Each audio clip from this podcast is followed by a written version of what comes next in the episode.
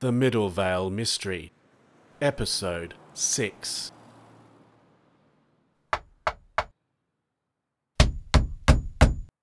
Vicky, it's Dad. No answer.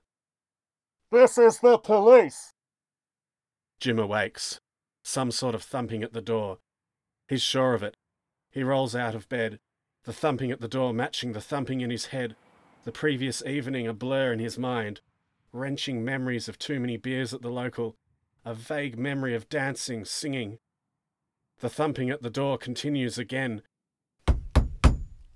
and he hears the word police. He puts on his jeans and a t shirt. What happened? he wonders. Mel is not around. He's pretty sure he remembers her leaving in a taxi for her uncle's place.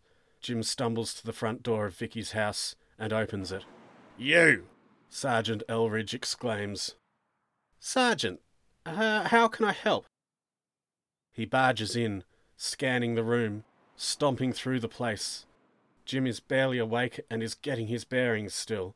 The sergeant marches through the entire place, returns to Jim, now looking vacant while gulping at a nervous glass of water. Okay, where is she? Eldridge asks, interrogation like. Who? Jim replies, perplexed. My bloody Vicky, he replies. I don't know. Jim is a mixture of concern and fear. She never does this, never doesn't talk to me or her mother once a day. Jim is immediately aware that he is no longer Sergeant Elridge, but is now just Vicky's dad. It's palpable. Can I get you a coffee or something? Jim offers. No, no, you will come with me to the station. Vicky's missing, and it's been nothing but trouble since you were in town. Sergeant Elridge, I hardly think. I don't care. You're coming with me. Can I at least put some clothes on? Yes, but I'm watching you. He follows Jim to his room as Jim puts some socks and shoes on and sprays some deodorant on, given that a shower is suddenly out of the question. Jim looks towards his notes, but thinks better of it. He hasn't seen Vicky since yesterday either. No, he will be himself. Vicky's dad is genuinely concerned, even though it's only been something like a day. The linoleum finish of the interview room is only a little bit more comforting than the emergency ward of a hospital. Perhaps it's the lack of screaming patients in distress. The grey surface of the table is relentless in its disinterest. The bland walls a simple reminder that there is no chance of escape. It is a clinical and unyielding atmosphere. Just like a hospital, it screams, We will get you better. In this case, though, Jim feels that they intend to get a story, but a creeping suspicion in him suggests that this story has little to do with the truth. We will get you seems more apt, Jim thinks. The door opens and Sergeant Elridge enters, alone. He sits down opposite Jim. Well, you look sufficiently nervous, he says, in a disquieting way. Sergeant, I'm not sure why I'm here at all. Do I need a lawyer or something? Why would you need a lawyer? Oh, that one. Sergeant, this is not law and order. Why am I here?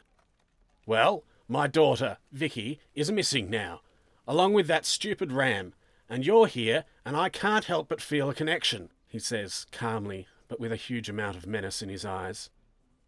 Vicky's missing? Yes, don't play with me, Stevens. Sergeant, I don't know what you're talking about, but Vicky asked me to stay at hers while this whole business got sorted, and I last saw her yesterday morning when she left. You have your car again, he points out. Okay, so she took me up to Prospero's and I got my car and came back. I told you not to go there.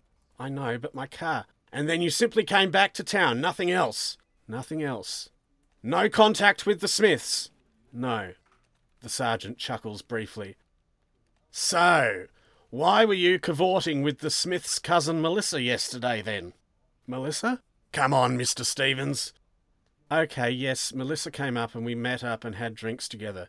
She is a friend after all. You know that, obviously. She was telling me how they're not involved. She'd heard about the ram, the whole scandal, that the Smiths are not involved. We just caught up, had some beers. I'm still feeling that now. And you don't know where Vicky, Miss Eldridge, could be? No idea. The conversation goes on for some time, and Jim, whilst finding it ridiculous, is also genuinely concerned for his own freedom. He then has a moment of realization, something Vicky has told him. She had talked about an old shed. Or was it a hut? An old place or an old bit of property that her family owned. Perhaps it was while he lay on Vicky's bed late on that second night. Perhaps she told him. A detail that he could not reveal to Sergeant Elridge without suggesting that, well, no. He had to find a way. This was the key. She was saying they had never been in years, but how she hoped to go there again soon. How she needed a rest from the chaos of her family and old Prospero. There's something in that, he realizes. Perhaps too late.